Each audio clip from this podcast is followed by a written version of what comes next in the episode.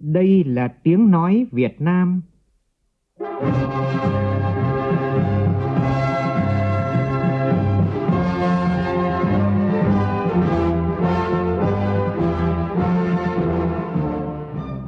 là tiếng nói Việt Nam, phát thanh từ Hà Nội, thủ đô nước Cộng hòa xã hội chủ nghĩa Việt Nam.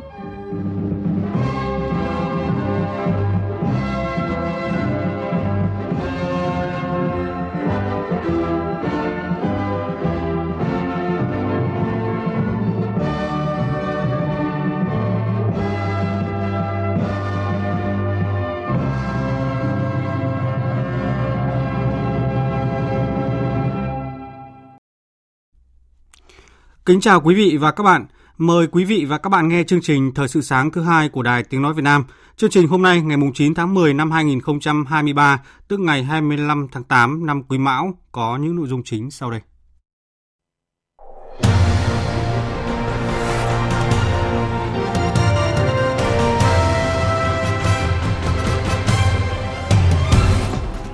Dự lễ kỷ niệm 60 năm ngày Bắc Hồ về thăm Bắc Giang và chỉ đạo Đại hội đại biểu Đảng bộ tỉnh Hà Bắc lần thứ nhất, Chủ tịch nước Võ Văn Thưởng đề nghị sớm đưa Bắc Giang trở thành một tỉnh ngày càng giàu có, nhân dân ngày thêm ấm no như bác mong muốn. Xuất khẩu được dự báo sẽ khởi sắc trong 3 tháng cuối năm nay. Hà Nội tổ chức hội nghị biểu dương điển hình tiên tiến người tốt việc tốt, vinh danh công dân thủ đô ưu tú năm 2023. Mỗi ngày thành phố Hồ Chí Minh có khoảng 800 đến 900 ca đau mắt đỏ đến khám tại các cơ sở y tế. Trong phần tin thế giới, Israel và phong trào Hồi giáo Hamas thiệt hại nặng nề về người, Liên Hợp Quốc kêu gọi tiếp cận nhân đạo khẩn cấp đến giải Gaza. Trong khi đó, Tổng thống Azerbaijan tuyên bố sẵn sàng ký thỏa thuận hòa bình với Armenia.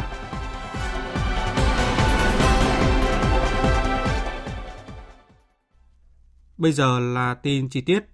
Thưa quý vị và các bạn, tối qua tại thành phố Bắc Giang, tỉnh Bắc Giang long trọng tổ chức lễ kỷ niệm 60 năm ngày Bác Hồ về thăm và chỉ đạo Đại hội đại biểu Đảng bộ tỉnh Hà Bắc lần thứ nhất ngày 17 tháng 10. Chủ tịch nước Võ Văn Thưởng dự và phát biểu tại buổi lễ. Phóng viên Vũ Dũng đưa tin. Phát biểu tại buổi lễ, Chủ tịch nước Võ Văn Thưởng cho biết Bắc Giang vinh dự tự hào được 5 lần đón Bác Hồ về thăm. Bác đã ân cần chỉ bảo Đảng bộ và nhân dân Bắc Giang phải đoàn kết một lòng, nâng cao tinh thần làm chủ, phát triển sản xuất, phát huy vai trò tiền phong gương mẫu của đội ngũ cán bộ đảng viên. Thực hiện lời dạy của bác, 60 năm qua, cả trong quá trình đấu tranh giải phóng dân tộc trước đây và sự nghiệp xây dựng phát triển đất nước ngày nay, Đảng bộ chính quyền và nhân dân Bắc Giang luôn nỗ lực để thực hiện thắng lợi các nhiệm vụ đề ra. Trong thời gian tới, Chủ tịch nước đề nghị Đảng bộ, chính quyền và nhân dân tỉnh Bắc Giang.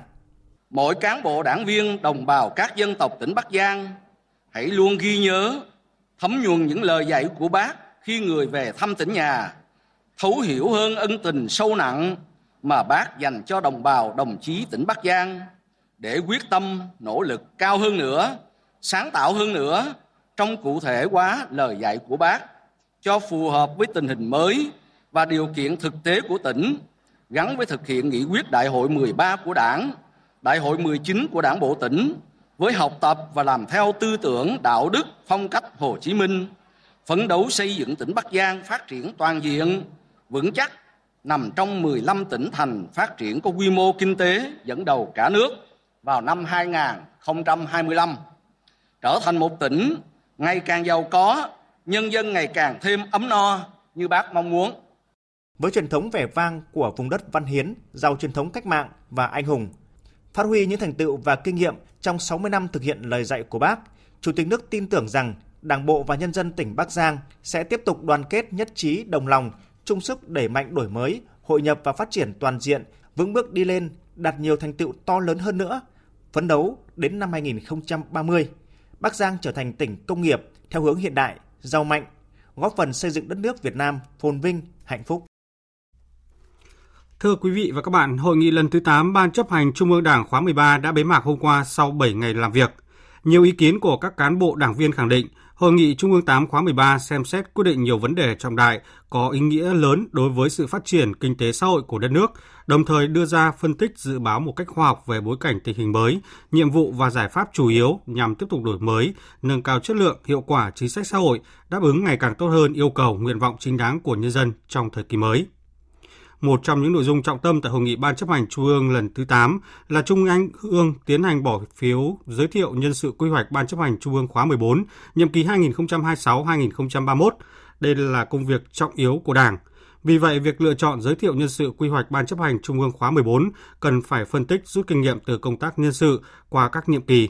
Quan trọng nhất là tiêu chuẩn đối với cán bộ cấp chiến lược là phải dám đặt lợi ích của Tổ quốc, của nhân dân lên trên hết, trước hết. Ghi nhận ngay sau đây của phóng viên Lại Hoa. Dành sự quan tâm đặc biệt đến việc Hội nghị Trung ương 8 quy hoạch nhân sự Ủy viên Ban chấp hành Trung ương Đảng khóa 14, tiến sĩ Lê Trung Kiên, Viện Hồ Chí Minh và các lãnh tụ của Đảng cho rằng đội ngũ của ban chấp hành trung ương khóa tới sẽ phải là những người mà có tâm có tài để gia tăng củng cố lòng tin của nhân dân đối với đảng và chế độ để từ đó đất nước chúng ta cường thịnh và các đồng chí ủy viên ban chấp hành trung ương nhiệm kỳ tới sẽ là những hạt nhân rất là quan trọng góp phần xây dựng văn kiện đường lối của đảng trong cái nhiệm kỳ mới nhấn mạnh công tác cán bộ nói chung, công tác quy hoạch cán bộ cấp chiến lược nói riêng là công việc trọng yếu của Đảng. Phó giáo sư tiến sĩ Bùi Đình Phong, giảng viên cao cấp Học viện Chính trị Quốc gia Hồ Chí Minh đề nghị có sự phân tích rút kinh nghiệm từ công tác nhân sự các nhiệm kỳ vừa qua, quy hoạch đội ngũ cán bộ vào trung ương khoảng 14 thì tôi cho đây là việc làm rất cần thiết. Theo tôi lần này để làm tốt ấy, thì cái đầu tiên ấy, phải ra soát lại những cái lần trước. Thì tôi cũng có cái kỳ vọng lần này chúng ta lại xây dựng được một cái đội ngũ cán bộ vào ban chấp hành trung ương khóa 14 có chất lượng hơn, trí tuệ hơn, có bản lĩnh hơn, có tâm hơn. Nhân sự nào đường lối đó, nhân sự nào chủ trương đó, nhân sự nào quan điểm đó và nhân sự nào phong trào đó. Bởi vậy nhân sự có tính chất quyết định cho cả chiều hướng phát triển của phong trào cách mạng. Theo giáo sư tiến sĩ Mạch Quang Thắng, Học viện Chính trị Quốc gia Hồ Chí Minh, mỗi lần đại hội công tác chuẩn bị nhân sự đều rất kỹ.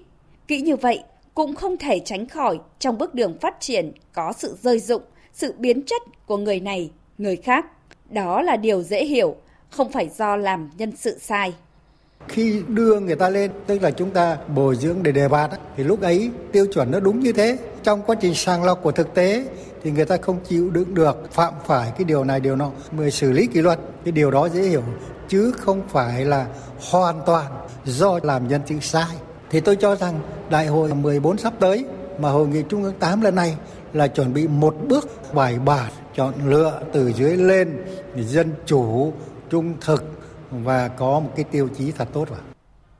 Trước yêu cầu phát triển đất nước bền vững và hội nhập quốc tế sâu rộng, đòi hỏi tiêu chuẩn đối với cán bộ cấp chiến lược cao hơn, toàn diện hơn, phải trúng và phải đúng. Đặc biệt cán bộ cấp chiến lược phải là người dám nghĩ, dám nói, dám làm, dám chịu trách nhiệm, dám đổi mới sáng tạo, dám đương đầu với khó khăn thử thách, dám hành động vì lợi ích chung. Tiến sĩ Lê Doãn Hợp, nguyên Bộ trưởng Bộ Thông tin và Truyền thông, phân tích. Cái thứ nhất là, là dám suy nghĩ để làm những việc mới mà năng suất hiệu quả tốt hơn và đúng với thời đại công nghiệp 4.0 chứ không phải làm theo cái cổ cũ. Làm những cái trong đời chưa có làm những cái trong sách chưa có. Cái thứ hai là dám làm nghĩ ra nó rất quý. Nhưng có dám đưa cái mới vào cuộc sống không? Dám lấy cái mới để làm và chứng minh mình trong tương lai. Lấy cái kết quả trong tương lai để đo thước đo tài năng của mình. Nhưng mà tôi nghĩ có cái dám thứ ba nữa là dám nói. Dám nói là dám nói để bảo vệ cái đúng.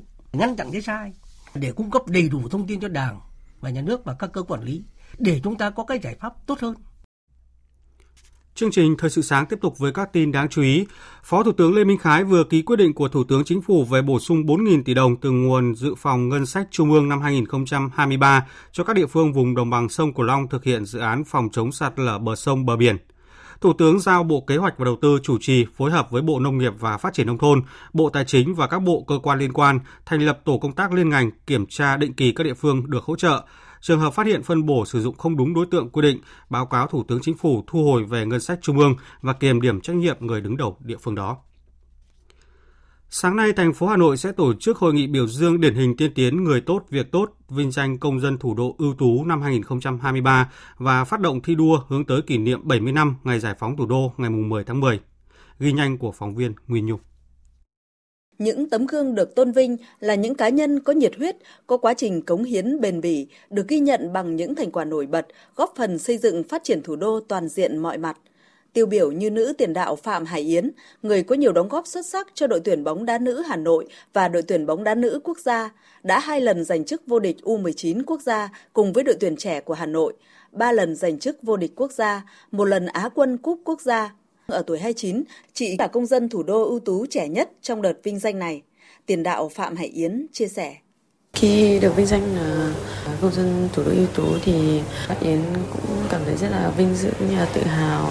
Vì sau những công hiến của Yến dành cho thể thao Hà Nội đã được uh, ghi nhận và cũng có được thành quả xứng đáng. Thì Yến nghĩ là bản thân Yến trong tương lai phải uh, cố gắng uh, tạo những cái động lực để cho các em trẻ uh, có thể noi gương ở lĩnh vực xã hội và từ thiện, đó là tấm gương cựu chiến binh Lê Đình Duật, hơn 80 tuổi, ở quận Thanh Xuân, Hà Nội. Hơn 20 năm qua, ông và gia đình đã vận động được trên 1.300 lượt người hiến máu, đạt gần 1.200 đơn vị máu để cứu giúp người bệnh. Mình không suy tính thiệt hơn, mình cũng không cầu vinh là được tôn vinh. Nhưng bây giờ cơ quan người ta ghi nhận cái động viên, mình càng tự hào. Mỗi lần được tôn vinh cũng là một lần mình nhận nhiệm vụ trong lĩnh vực xây dựng đảng, đoàn thể chính trị, xã hội, Trung tướng Khuất Duy Tiến, anh hùng lực lượng vũ trang, dù đã về hưu, nhưng ông luôn tích cực tham gia ý kiến, đóng góp xây dựng đảng, chính quyền, góp ý giải pháp giải quyết các vụ việc phức tạp xảy ra kéo dài trên địa bàn phường. Ông còn đóng góp tích cực cho hoạt động nghĩa tình đồng đội, vận động gia đình giúp đỡ các thương bệnh binh hoàn cảnh khó khăn. Ở tuổi 92, Trung tướng Khuất Duy Tiến vẫn luôn truyền cảm hứng cho các cựu chiến binh tiếp tục giữ vững bản chất bộ đội Cụ Hồ mình hy vọng tất cả anh em chúng mình ấy. Bây giờ tự chiến binh rồi trở về đó sống cho tốt giữ cái bản chất tốt đẹp của mình để xây dựng gia đình nhà mình một cái gia đình mộng một tổ khu dân cư. Những gia đình quân nhân đã về hưu rồi thì phải sống mộng một tổ khu dân cư. Nó là hạt nhân lực. Đấy cái đó rất là rất là quan trọng phải làm cái đó. Dự báo hoạt động xuất khẩu trong quý cuối cùng của năm sẽ tiếp tục khởi sắc bởi lạm phát có xu hướng hạ nhiệt tại các nền kinh tế lớn như Hoa Kỳ, châu Âu, tồn kho tại các nước đang giảm dần. Cùng với đó, nhu cầu tiêu thụ hàng hóa cũng tăng cao vào dịp lễ hội cuối năm. Ngoài ra, việc Trung Quốc có động thái hạ lãi suất nhằm vực dậy nền kinh tế cũng mở ra hy vọng nhu cầu tiêu dùng và sản xuất sẽ cải thiện tích cực hơn trong thời gian tới. Cục xuất nhập khẩu Bộ Công Thương cho biết, xuất khẩu từ tháng 5 đến tháng 8 liên tục duy trì tăng trưởng. Trong đó, kim ngạch xuất khẩu của cả nước trong quý 3 đạt mức 94 tỷ 600 triệu đô la Mỹ, tăng 10,3% so với quý trước đó. Tính chung 9 tháng qua, kim ngạch xuất khẩu hàng hóa ước đạt gần 260 tỷ đô la Mỹ.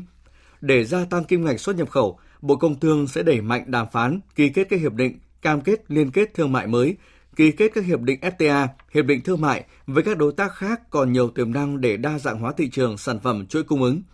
Cùng với đó, Bộ Công Thương cũng sẽ hỗ trợ doanh nghiệp tận dụng các cam kết trong các hiệp định thương mại tự do thế hệ mới để đẩy mạnh xuất khẩu thông qua tuyên truyền về quy tắc xuất xứ và cấp giấy chứng nhận xuất xứ, cơ hội và cách thức tận dụng cơ hội từ các hiệp định. Hiện nay kinh tế có tăng trưởng nhưng người tiêu dùng vẫn đang bị ảnh hưởng về việc làm, thu nhập, đời sống nhiều gia đình vẫn đang rất khó khăn.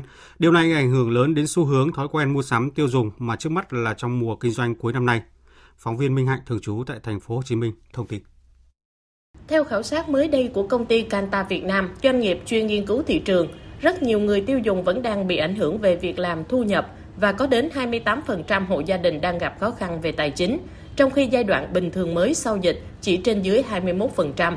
Gần một nửa số gia đình được khảo sát đã thắt chặt chi tiêu bằng cách giảm đi ăn uống ở bên ngoài và giảm sử dụng dịch vụ giải trí. Mùa trung thu vừa qua, người tiêu dùng chi tiêu một cách cầm chừng, mua sắm khi thật sự cần thiết và rất cân nhắc về giá cả. Tất cả cho thấy biến động trong xu hướng tiêu dùng, nhất là giai đoạn cuối năm. Bà Vũ Kim Hạnh, Chủ tịch Hội Doanh nghiệp hàng Việt Nam chất lượng cao nhận định, thị trường có nhiều yếu tố bất định, nhiều sự thay đổi.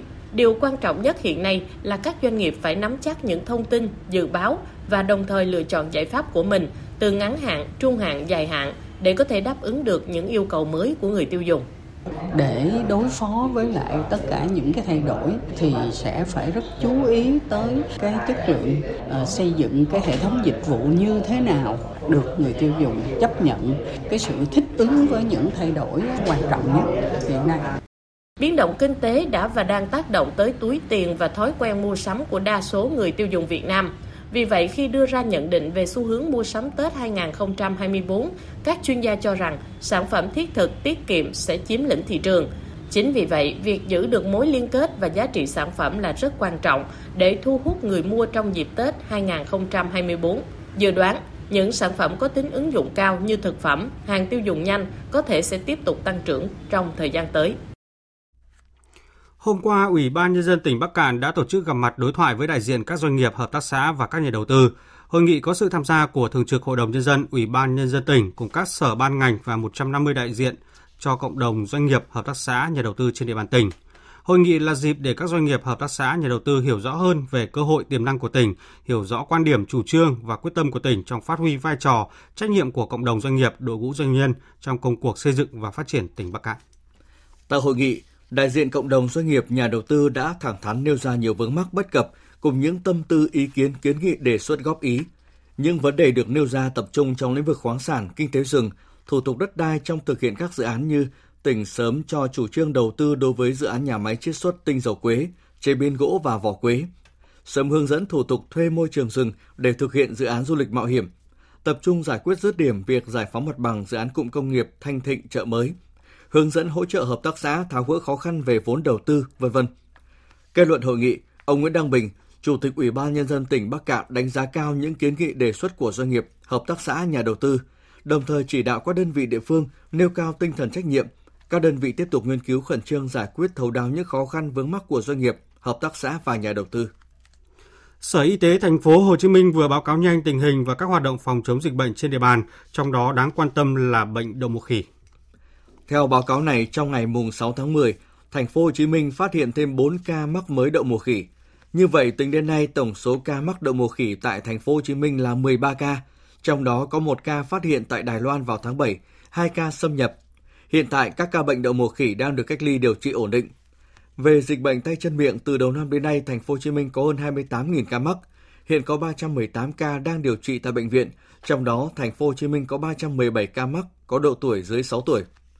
Về dịch bệnh sốt xuất huyết, thành phố Hồ Chí Minh có 13.680 ca mắc trong 9 tháng qua. Hiện số ca đang điều trị tại bệnh viện là 174 ca, trong đó 114 ca là người lớn, 60 ca trẻ em.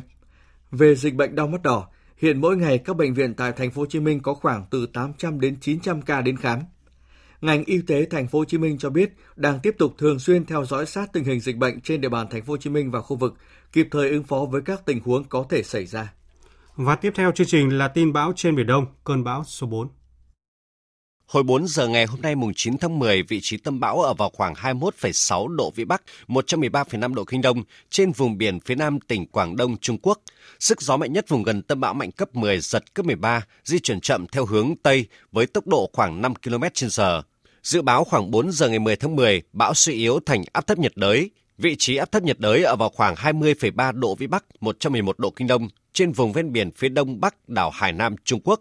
Sức gió mạnh nhất vùng gần tâm áp thấp nhiệt đới mạnh cấp 7, giật cấp 9. Vùng nguy hiểm phía bắc vị tuyến 19 độ Bắc, phía đông kinh tuyến 110 đến 114,5 độ kinh đông, cấp độ rủi ro thiên tai cấp 3. Đến 16 giờ ngày 10 tháng 10, áp thấp nhiệt đới suy yếu thành một vùng áp thấp. Vị trí tâm vùng áp thấp ở vào khoảng 19,5 độ Vĩ Bắc, 109,9 độ Kinh Đông trên khu vực đảo Hải Nam, sức gió mạnh dưới cấp 6.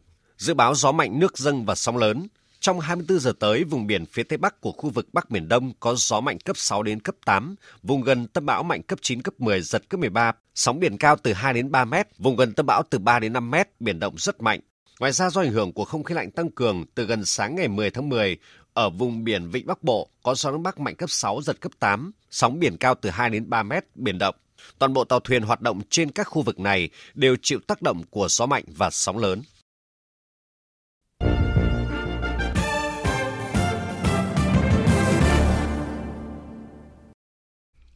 Chuyển sang phần tin thế giới, cơ quan y tế Israel xác nhận hơn 700 công dân nước này đã bị chết và 2.200 người bị thương trong cuộc tấn công quy mô lớn do các tay súng phong trào Hồi giáo Hamas tiến hành vào miền nam Israel vào sáng ngày 7 tháng 10. Phóng viên Đài Tiếng Nói Việt Nam thường trú tại Trung Đông đưa tin.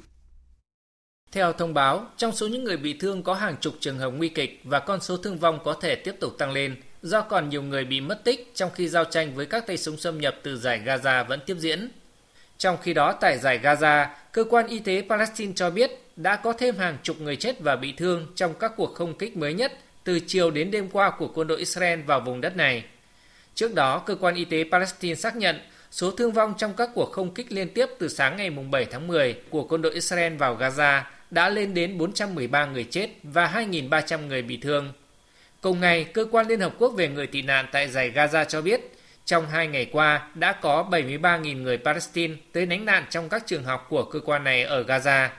Dự báo, con số này sẽ tiếp tục tăng lên và khả năng tiếp nhận của các trường học ở đây sẽ bị quá tải nếu các cuộc không kích của Israel tiếp diễn. Đồng minh thân cận của Israel là Mỹ cũng đã có những động thái đầu tiên. Hôm qua, Tổng thống Mỹ Joe Biden đã có cuộc điện đàm với Thủ tướng Israel Benjamin Netanyahu. Hai bên đã thảo luận tình hình sau các cuộc tấn công của Hamas nhắm vào Israel và Tổng thống Biden cho biết Mỹ đang triển khai viện trợ bổ sung cho lực lượng phòng vệ Israel. Phóng viên Phạm Huân, thường trú tại Mỹ cho biết, nước này đang phái một nhóm tác chiến tàu sân bay tới khu vực Đông Địa Trung Hải nhằm tăng cường gian đe trong khu vực, đồng thời cung cấp thiết bị và nguồn lực bổ sung bao gồm đạn dược cho lực lượng phòng vệ Israel. Theo Bộ Quốc phòng Mỹ, nước này cũng sẽ tăng cường các phi đội máy bay chiến đấu F-35, F-15, F-16 và A-10 ở khu vực. Trong diễn biến liên quan, chương trình lương thực thế giới của Liên Hợp Quốc vừa kêu gọi nhanh chóng thiết lập các hành lang nhân đạo để đưa thực phẩm vào Gaza. Tổ chức này kêu gọi việc tiếp cận nhân đạo an toàn và không bị cản trở đến các khu vực bị ảnh hưởng, kêu gọi tất cả các bên duy trì các nguyên tắc của luật nhân đạo, bao gồm cả việc đảm bảo khả năng tiếp cận thực phẩm của người dân. Chương trình Lương thực Thế giới cho biết, trong khi hầu hết các cửa hàng thực phẩm tại các khu vực bị ảnh hưởng ở Palestine hiện đang duy trì lượng thực phẩm dự trữ trong vòng một tháng. Song những nguồn này có nguy cơ cạn kiệt nhanh chóng khi người dân mua nhiều thực phẩm do lo ngại xung đột kéo dài. Điểm sáng trước các cuộc xung đột, hôm qua Tổng thống Azerbaijan Ilham Aliyev tuyên bố Azerbaijan đã sẵn sàng ký thỏa thuận hòa bình với Armenia. Phóng viên Đài Tiếng Nói Việt Nam thường trú tại Liên bang Nga đưa tin. Theo Tổng thống Azerbaijan Ilham Aliyev, thời điểm để hai bên đạt được thỏa thuận hòa bình đã đến. Tổng thống Ilham Aliyev bày tỏ hy vọng hai bên sẽ ký được thỏa thuận hòa bình trong thời gian tới. Nhà lãnh đạo Azerbaijan không loại trừ khả năng tổ chức cuộc gặp với Thủ tướng Armenia Nikol Pashinyan tại Georgia nếu phía Armenia đồng ý. Trước đó vào ngày 4 tháng 10, Thủ tướng Armenia Nikol Pashinyan cũng đã tuyên bố Armenia sẵn sàng ký thỏa thuận hòa bình với Azerbaijan. Azerbaijan và Armenia tranh chấp dai dẳng liên quan Nagorno-Karabakh, khu vực nằm sâu trong lãnh thổ của Azerbaijan. Tuy nhiên, có đa số dân cư là người gốc Armenia muốn sáp nhập khu vực này vào Armenia. Tổng thống Panama người và người đồng cấp Costa Rica vừa kêu gọi các nhà lãnh đạo khu vực tham gia hạn chế số lượng người di cư. Tổng thống Panama Laurentino Cortizo Cohen hoan nghênh đề xuất của Mexico nhằm tập hợp các nhà lãnh đạo Mỹ Latin vào ngày 22 tháng 10 tới để giải quyết cuộc khủng hoảng di cư sang Mỹ. Về phần mình, Tổng thống Costa Rica, ông Rodrigo Alberto Chavez cho biết. Nếu chúng ta thực sự muốn bảo vệ người di cư và người dân của đất nước mình, chúng ta phải đạt được thỏa thuận về hậu cần liên quan đến vận chuyển thực phẩm, nhận dạng sinh học, dịch vụ chăm sóc sức khỏe khi người di cư đến. Chúng ta phải sàng lọc tội phạm và khủng bố. Việc này được thực hiện ở Panama.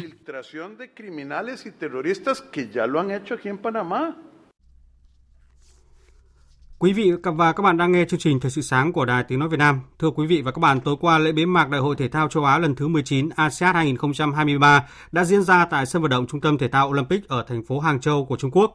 Buổi lễ diễn ra trong 75 phút nhằm tôn vinh các vận động viên, tình nguyện viên cũng như văn hóa đất nước và con người Trung Quốc. Tin của phóng viên Đài Tiếng Nói Việt Nam thường trú tại Bắc Kinh, Trung Quốc. Lễ bế mạc ASEAN 19 đã biến sân vận động thể thao Olympic Hàng Châu hình hoa sen thành vườn hoa ASEAN đây là lần đầu tiên khán giả trải nghiệm thị giác thực tế và mặt cỏ số của sân vận động. Sự khác biệt lớn so với lễ khai mạc đó là màn hình LED sẽ không đóng vai trò quan trọng, thay vào đó là mặt sân sẽ tỏa sáng với mạng lưới 40.000 điểm chiếu sáng, biến sân vận động thành một bảng màu khổng lồ, hiển thị các hình ảnh chuyển động, bầu trời đầy sao lấp lánh, phủ kín bởi hoa và sóng. Hơn 10 ngày qua, mỗi vận động viên đều là người hùng bởi tinh thần thi đấu. Tất cả các khoảnh khắc đẹp trong thi đấu của các vận động viên đến từ 45 đoàn thể thao, bất kể họ đạt thành tích như thế nào, đều sẽ được tôn vinh trong hai đoạn video ngắn được trình chiếu tại lễ bế mạc. Phát biểu tại lễ bế mạc, Chủ tịch Ban tổ chức Đại hội Thể thao châu Á 19, đồng thời là Chủ tịch Ủy ban Olympic Trung Quốc Cao Chí Đan khẳng định Thủy triều sông tiền đường cuồn cuộn bốn bề, ánh sáng châu Á chiếu rọi tương lai, ngọn lửa sẽ luôn tỏa sáng trên lục địa châu Á. Ở vùng đất nối liền núi biển và con người gắn bó với nhau này, chúng ta hãy lấy thể thao để thúc đẩy hòa bình, đoàn kết và khoan dung, kế thừa vinh quang của Đại hội Thể thao châu Á và cùng nhau tạo ra một tương lai tốt đẹp hơn.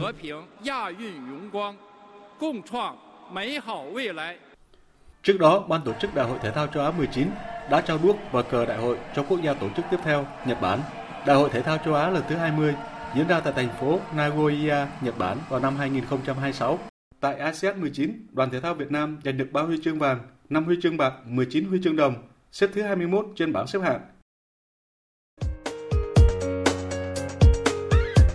Dự báo thời tiết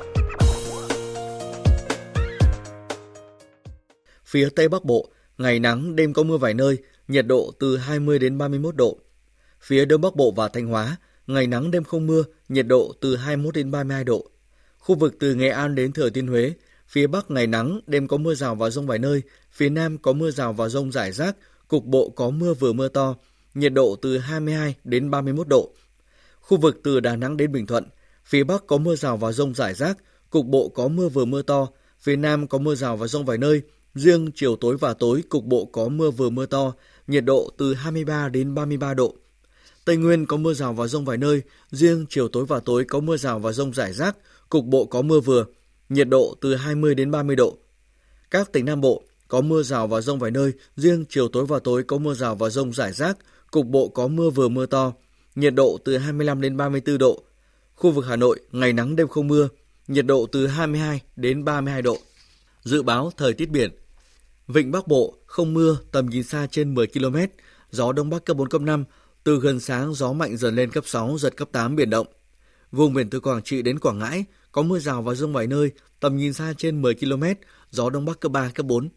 Vùng biển từ Bình Định đến Ninh Thuận, vùng biển từ Bình Thuận đến Cà Mau, vùng biển từ Cà Mau đến Kiên Giang và Vịnh Thái Lan có mưa rào rải rác và có nơi có rông. Tầm nhìn xa trên 10 km, giảm xuống từ 4 đến 10 km trong mưa gió nhẹ. Khu vực Bắc Biển Đông có mưa rào và rông vài nơi, riêng vùng biển phía Tây Bắc có mưa bão, tầm nhìn xa trên 10 km. Riêng vùng biển phía Tây Bắc giảm xuống từ 2 đến 4 km trong mưa bão. Phía Bắc, gió Bắc đến Đông Bắc cấp 3, cấp 4. Phía Đông, gió Nam đến Đông Nam cấp 3, cấp 4. Riêng vùng biển phía Tây Bắc có gió mạnh cấp 6, cấp 8, vùng gần tâm bão mạnh cấp 9 đến cấp 11, giật cấp 14, biển động dữ dội. Khu vực giữa và Nam Biển Đông và khu vực quần đảo Trường Sa thuộc tỉnh Khánh Hòa có mưa rào và rông vài nơi, tầm nhìn xa trên 10 km, gió nhẹ. Khu vực quần đảo Hoàng Sa thuộc thành phố Đà Nẵng có mưa rào và rông vài nơi, tầm nhìn xa trên 10 km, gió Bắc đến Đông Bắc cấp 3, cấp 4. Trước khi kết thúc chương trình Thời sự sáng nay, chúng tôi tóm lược một số tin chính vừa phát. Dự lễ kỷ niệm 60 năm ngày Bắc Hồ về thăm Bắc Giang và chỉ đạo Đại hội đại biểu Đảng bộ tỉnh Hà Bắc lần thứ nhất diễn ra tối qua tại thành phố Bắc Giang, Chủ tịch nước Võ Văn Thưởng đề nghị sớm đưa Bắc Giang trở thành một tỉnh ngày càng giàu có, nhân dân ngày thêm ấm no như bác mong muốn. Dự báo hoạt động xuất khẩu trong quý cuối cùng của năm sẽ tiếp tục khởi sắc bởi lạm phát có xu hướng hạ nhiệt ở các nền kinh tế lớn như Hoa Kỳ, châu Âu, tồn kho tại các nước đang giảm dần. Cùng với đó, nhu cầu tiêu thụ hàng hóa cũng tăng cao và dịp lễ hội cuối năm. Giao tranh giữa phong trào Hồi giáo Hamas của Palestine và Israel gây thương vong lớn, trong khi hầu hết các cửa hàng thực phẩm tại các khu vực bị ảnh hưởng ở Palestine hiện đang duy trì lượng thực phẩm dự trữ trong vòng một tháng. Song những nguồn này có nguy cơ cạn kiệt nhanh chóng khi người dân mua nhiều thực phẩm do lo ngại xung đột kéo dài.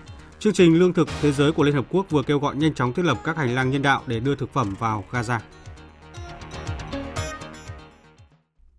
Đến đây chúng tôi kết thúc chương trình Thời sự sáng của Đài Tiếng Nói Việt Nam. Chương trình do biên tập viên Duy Quyền Xuân Ninh thực hiện cùng sự tham gia của phát thanh viên Thành Tuấn, kỹ thuật viên Nguyễn Mến, chịu trách nhiệm nội dung Lê Hằng.